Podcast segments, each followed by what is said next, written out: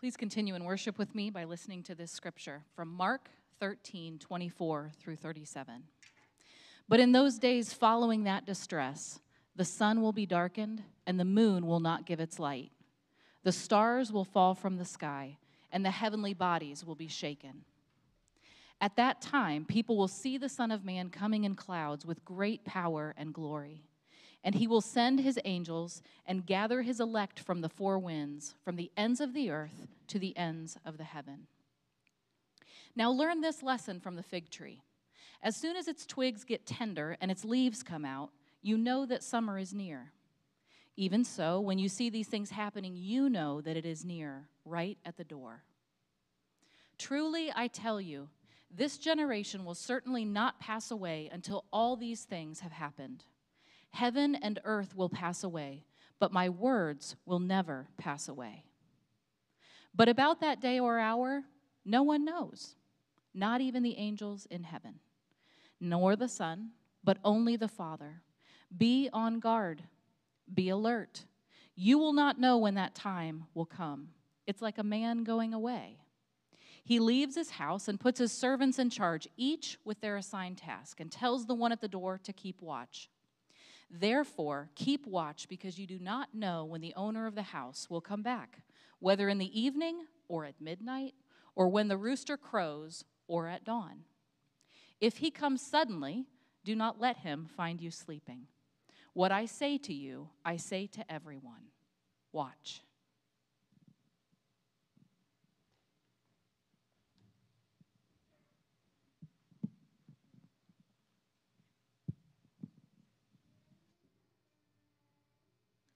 Good morning. my name is Andrew Davidson. This is my wife, Beth, and we are the, the interim children's directors here at South Meridian. And we are so excited to be able to spend the month of Christmas with your children as we celebrate the coming of Jesus Christ, our King. Um, this week, the big the idea that we're learning is God sent Jesus for a reason. Amen. Are we thankful that God? She's excited for Jesus, right? Okay. I'm not going to do that. I am excited for Jesus is coming, but I'm not going to do that. Maybe downstairs when you all aren't watching me, but not here. So, but God sent Jesus for a reason. Aren't we also thankful for that? That's the truth that we're learning. He's our Savior, He's our provider, everything that we need we find in Jesus. So if you are age five through fifth grade, we invite you to join us for Children's Church today. Thank you.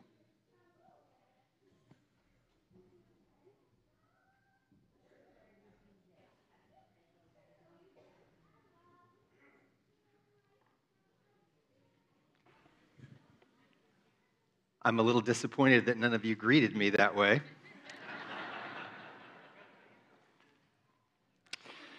So, allow me uh, to, to share some instructions. In a few minutes, at the end of the message, I'm going to be inviting you to come forward and receive the Lord's Supper this morning as a, a, fitting and appropriate way to begin our Advent celebration this year. And so, if you're visiting, I just want you to know that this is how it works. Uh, when, I, when I tell you that the time has come for you to come forward, I'll invite you to come to one of these two tables at the front of the rows up here. Uh, as you come forward, there will be someone here that will give you the bread and the cup. I like to say every time that we do this that we don't ever want to be in a hurry when we gather at the Lord's table. This is a time for being fully present. And so, if you want to take the bread and the cup, if you want to kneel at one of the altars, if you want to sit down, if you want to hold it for a while, and then receive it whenever you're ready, I would invite, invite you to do that. If you're not able to come forward, we encourage you to raise your hand, and we'll have somebody who will bring the bread and the cup to you in the place where you are seated. And also, there is a, a little basket for those of you who need to use gluten free. There's a little basket on each table that you can utilize the little cup from the cup and the holder from that basket. So, every year on the day after Thanksgiving, Dawn and I, at least by intention, we don't always get to do this, but it is our intention every year to go up into the attic above our garage on the day after Thanksgiving and to haul down all of our Christmas goodies. We get our big box that holds the artificial tree, and we get the 18,000 tubs that hold the ornaments that we've collected over 38 years, and We gather up things that are playful and things that are serious. We pull out our Frosty the Snowman and our Santa Claus insignias throughout the house. But there's one thing that is always my favorite every year to pull down. It is this manger scene that Dawn, the woodworker in our home, created a number of years ago. It's very simple. It sits in our front yard. It has a little structure on which it stands, and you can make out a manger, you can make out a, a scene of the stable and the manger and Mary and Joseph, and we put a spotlight on it at night so that it shines a shadow up on our garage, and you can see their silhouettes up on the garage behind us. Every year, this manger scene is a pointer of where we are headed. We're headed on December 25th to the day of celebrating the birth of Jesus Christ. This is where we're going. This is where we've started today in our worship, going in that direction. And our scripture reading from just a moment ago comes from the Gospel of Mark. And if you know your Gospels, you might know that that's sort of weird. Because we're on our way to the celebration of the birth of Jesus Christ, and we're reading a gospel that doesn't tell the story of the birth of Jesus Christ. The Gospel of Mark is in many ways the gospel of action. It jumps right in with John the Baptist and then Jesus as adult men. There's no story of the birth of Jesus, there's no story of his childhood. The Gospel of Mark jumps right in with an adult Jesus. He's old enough now to begin his public ministry. It jumps right over the first 30 or so years of his life. We've begun the journey to Advent, and this morning we're reading from the Gospel of Mark. If you want the Christmas story, you have to read from Matthew or Luke. If you were hoping this morning to hear the story of, of the angel's annunciation to Mary and her incredible response, let it be done to me as according to your word. And if you were hoping to hear the Magnificat of Mary, my soul magnifies the Lord and my spirit rejoices in God my Savior, you'd have to go to Luke. If you were hoping to hear about shepherds keeping watch the, over their flocks on the hills nearby, if you're hoping to hear about their extraordinary response to the announcement given to them that the, the birth of the Messiah had occurred, you have to go to Luke. On the other hand, if you wanted to hear the story from the perspective of Joseph, betrothed to Mary, you got to go to Matthew. If you want to hear the story of the genealogy, all the genealogy that leans down to Joseph, you all wanted to hear the story of the genealogy today, right? The long story of the genealogy coming down to Joseph, if you wanted to hear about how Joseph responded when he learned that Mary, his betrothed, was pregnant, how being a man of high character, he decided to divorce her quietly because he didn't want to make a scene and humiliate her. You'd, you'd have to read Matthew to get that. If you had wanted to hear the story of of wise men coming to the east to bring their gifts to share with the birth of the Christ child, you'd have to read from the Gospel of Matthew. And we're in Mark today. In fact, not only are we in the Gospel of Mark today, we're in Mark chapter 13 today. There are only 15 chapters in the Gospel of Mark. In case you're curious, we're closer to the arrest of Jesus than we are to the beginning of his public ministry. We're closer to the occasion when Peter would deny Jesus three times, deny even that he knew him, than we are to the childhood of Jesus. We're closer to the crucifixion of Jesus in Mark chapter 13 than we are anything at all like the story of his birth. We're in Mark.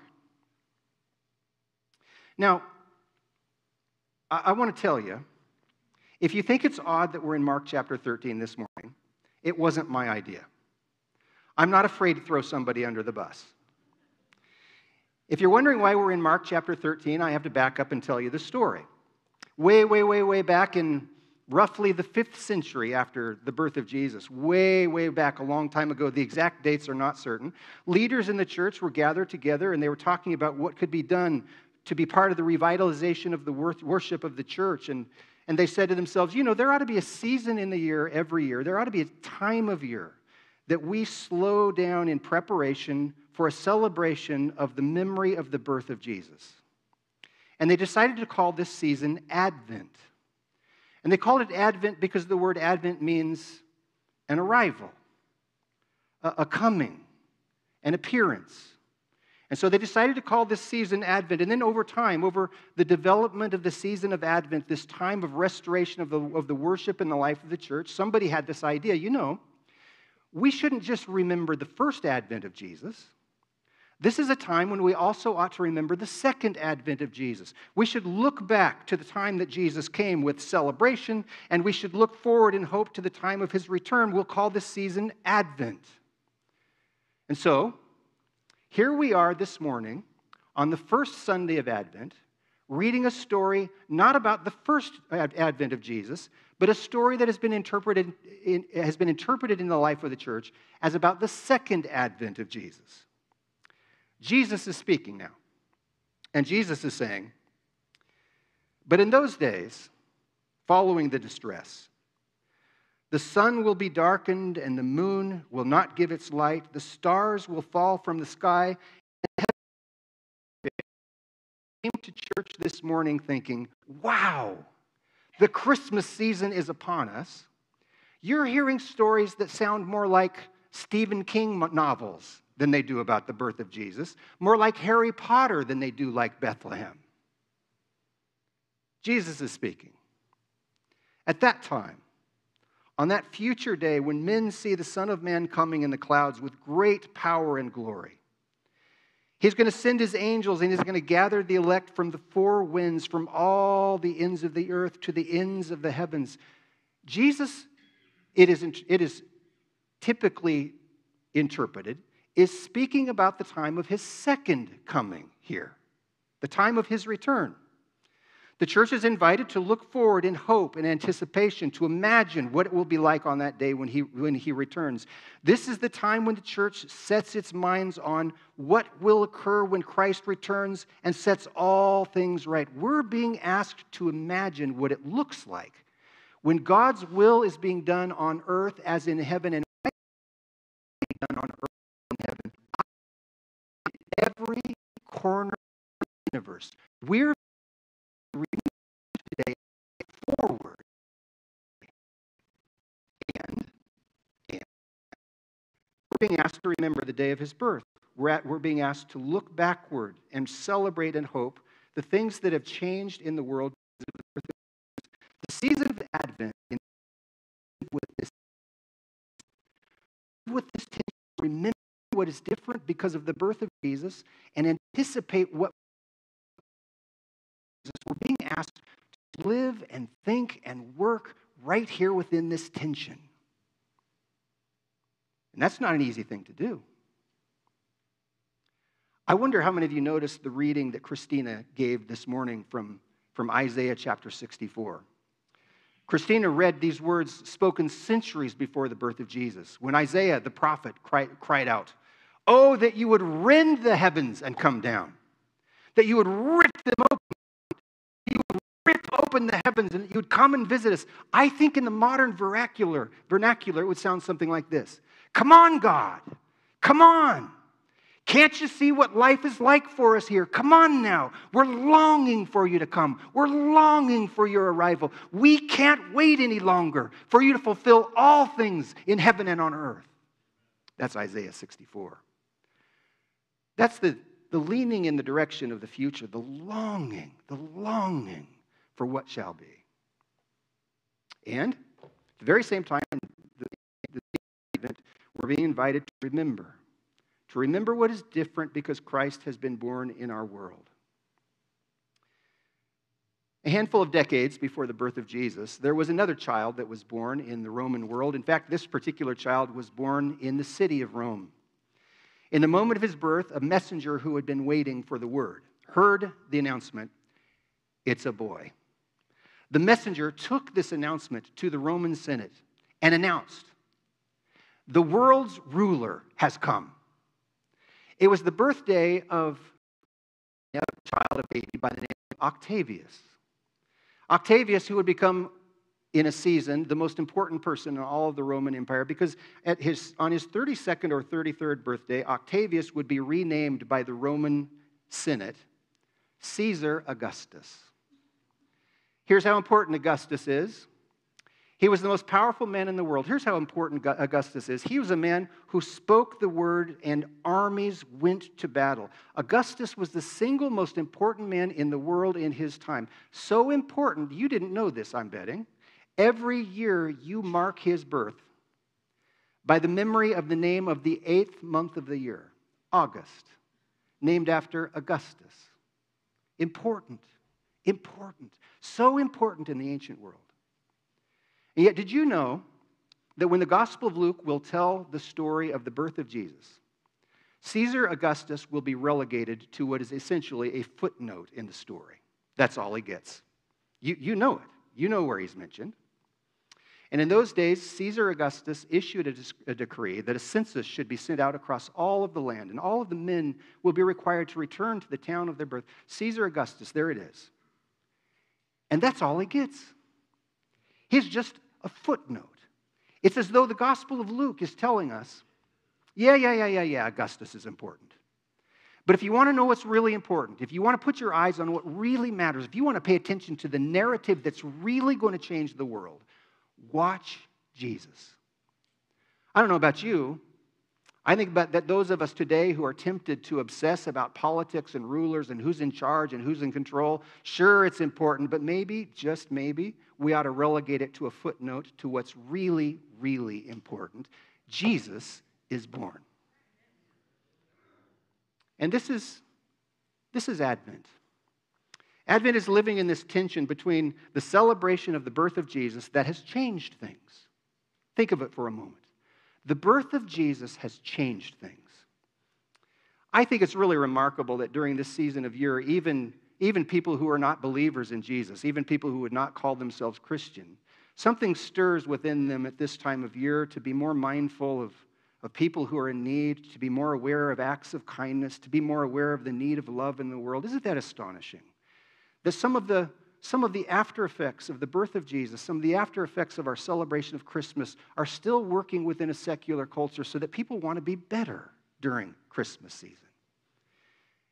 And those of us in whom faith has been awakened, those of us who do believe in Him, we will testify that our own lives have been infected by His birth. Something of love has been infected in us. Something of grace has been infected in us. Something of righteousness has been infected in us. We are different because of the birth of Jesus. We're different. And yet, we are also in this season when we look forward and we recognize that our world is not set right, and we moan and we groan and we long and we yearn for that coming day. This is, this is our task during Lent our job during Lent is to live within this tension. It's different, and yet it's not what it needs to be. Here we are in this season of Advent, living within the tension. Every year uh, around this time, there are, there are pilgrims who travel from all over the world to go to, to Israel, to the town of Bethlehem, to visit the place that Matthew and Luke tell us Jesus was born. We don't know the exact place, but there are some folks who think they have an idea of where that actually is. And there's a cave, I understand it, that folks travel to all over the world, from Indiana and India, from people from Cicero, Cicero and people from the Caribbean, all over. People travel to visit this spot. I get it. I've never been there, but I get it. There's something inside of me that, that it is like a mystical moment when I stand in a place that has significance, importance. To stand in Gettysburg will move you. I think to stand in Bethlehem, to be in that place, would be incredibly, incredibly moving. And so every year, thousands and thousands of people stream together to Bethlehem, but not this year. They won't be going this year. The reason they won't be going this year is that rulers in the region of Bethlehem have determined that it isn't safe. Because you see, just a hop, a skip, and a jump from Bethlehem, there's a place called Gaza where bombs are falling and war is taking place, and the awful ways that human beings tear at human beings, terror and counter terror taking place right in the Holy Lands. There won't be any visitations to Palestine this year because the tensions are too great. We all learn this, I think, at an early age. As magical as Christmas is, for me, for me, it was magic as a child. But there comes a day when, a day when, your, when your innocence is taken from you and you begin to realize the world is just as vulnerable on Christmas Day as it is on any other day of the year. You can get sick on Christmas Day. You can lose loved ones on Christmas Day. There's violence in the world on Christmas Day. And there's much that reminds us of, of the ways of the inhumanity of humans toward humans that happens even on Christmas Day. And here we have it this tension, this tension. We're different because of Christmas. The world is even different because of Christmas. And yet, there is this awareness that the world is not yet what we long for it to be the dream of God, of God's will being done on earth as it's heaven. It is not yet. And so we live here in this tension. We celebrate and we groan in the very same moment. This is Advent. This is Advent. Jesus had some instructions for us during the season of Advent, some instructions about what to do with the tension that we're living in. He said, Now learn a lesson from a fig tree. As soon as its twigs get tender and its leaves come out, you know that summer is near. Even so, when you see these things happening, you know that it's near, right at the door. I tell you the truth, this generation will certainly not pass away until all these things have happened. Heaven and earth will pass away, but my words will never pass away. Jesus said, Here are your instructions. Here are your instructions during this time of tension. Learn from the fig tree. The fig tree that when summer is arriving, its branches get tender and it presents its leaves to the world. In other words, lean in now, in other words, the fig tree begins showing the signs of the future even before the future has arrived. Oh, there's a day down the road when the fig tree is going to produce figs, when it's going to produce its harvest, that which it is created to do. But it's not that time yet. It's now just the summertime. And in the summertime, the signs of the future are already present in the fig tree, whose twigs, leaves become tender. I'm sorry, whose, whose branches become tender and whose leaves begin to sprout. The presence of the future can already be felt in the present. This is what we're doing in the season of Advent. We're looking backward and remembering where we're looking forward in hope, but we're also recognizing that the signs of the future for which we are waiting are already present now. Think about it for a moment, friend. Just think about it. Where in the journeys of most of the people in this world, something or another happened that made you aware that you are dependent on a source of life that is, that is not you you are dependent, utterly and absolutely dependent on one who comes to you to grant you life, the author of all life, all that is. Sometime in many of our lives, something has happened to us, to our neighbors. Something has happened to pull us up out of our self centered lives to help us to recognize our neighbors around us and help us to realize that, yes, we are indeed our neighbor's keeper.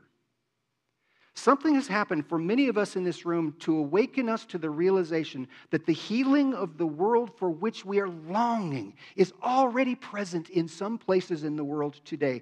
This kingdom that we are longing and groaning for is already with us. Oh, it's not complete. It's not complete. But the kingdom that we're longing for, the kingdom of love and the kingdom of peace and the kingdom of power and the kingdom of righteousness is already here, like like the fig tree that is beginning to bloom in its anticipation of the summer. Jesus had some instructions for us. He had some instructions. This kingdom is already present, though not yet fulfilled. He has some instructions for us. He says, Now, nobody knows the day or the hour of the return of the Son of Man when all of these things will be completed. Only the Father knows. By the way, listen, please. Jesus doesn't even know. But be on guard, he says. Be alert. You don't know what time the Father's going to come. You don't know what time the master is going to return to the house. And you know that this master, he leaves this house and he puts his servants in charge, and each with the assigned task, and he tells each one, and he tells the one at the door, keep watch. This is your job. Keep watch. As you're anticipating that great and final day, this is your job. Keep watch. Therefore, Keep watch because you don't know when the owner of the house will come. Whether in the evening or at midnight or when the rooster crows or at dawn, he will come suddenly. Don't let him find you sleeping. What I say to you, I say to everybody. Everybody, watch. Here's our job during Advent it's a very simple to do list. On the one hand, remember that Jesus has come. The world is different. We are different. We who believe in him are different because he has come. Long for his returning the hour when he will return and he will make all things new and he will set all things right and God's will will be done on every corner of the planet on earth as it is in heaven. Long for that day. And in the meantime, recognize that its signs are already present and watch. Watch. Watch. When we're watching, when we're watching, we're learning to be attentive to our own lives. I know that sounds funny to say, but many of us live so, many, so much of our lives under anxiety and under distraction and our minds in a thousand different places that we aren't really where we are. When we're learning to watch, we're learning to be present where we are and attentive to our life right here at this place in this time. I don't know about you.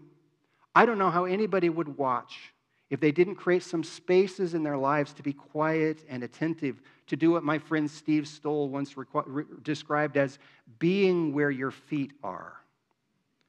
I think a good practice for every Christian in every day is to become quiet and attentive, to pay attention to your body, to notice, to notice that you're, you're breathing, to pay attention to your breathing and be where you are. To watch is to be where you are.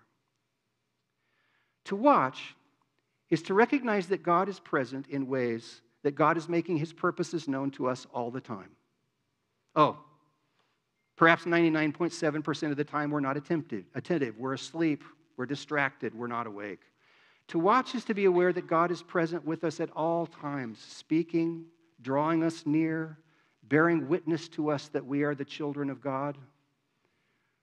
I have this feeling that in every moment God is trying to say something to us.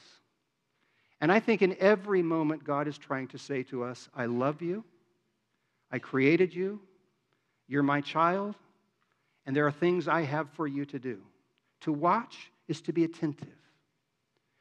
To watch is to begin to remove some of the armor that we all place around our hearts.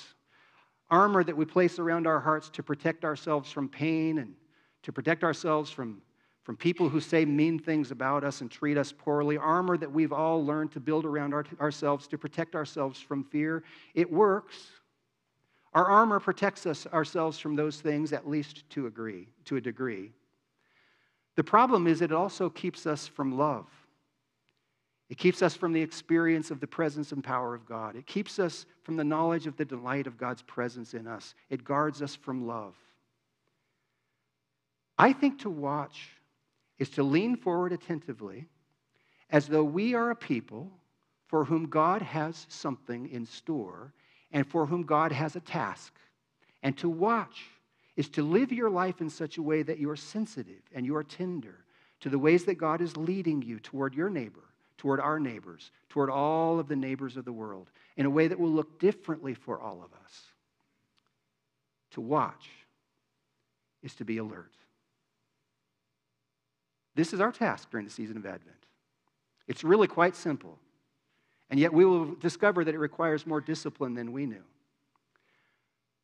During the season of Advent, we're called to remember the birth of Jesus and the changes that he has made. And we're called to look forward to the second coming of Jesus with the groaning that there is.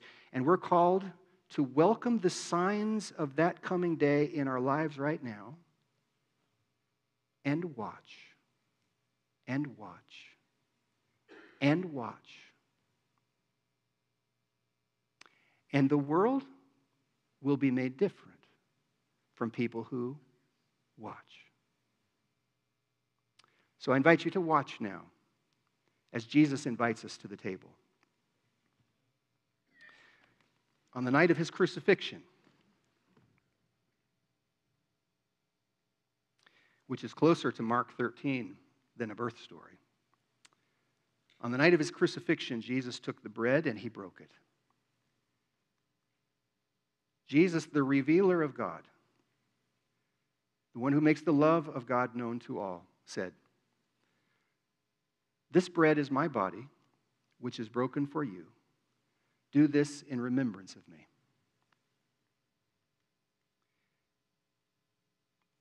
Watch. At the end of the Passover meal, Jesus took the cup and he said, This cup is the new covenant in my blood, which is poured out for you. Do this whenever you drink it in remembrance of me. As members of our congregation come forward to receive the bread and the cup, I invite you to watch the community in whom Christ is working. As you receive this bread and this cup, I invite you to watch Christ who is present with you even now. Pray with me, please.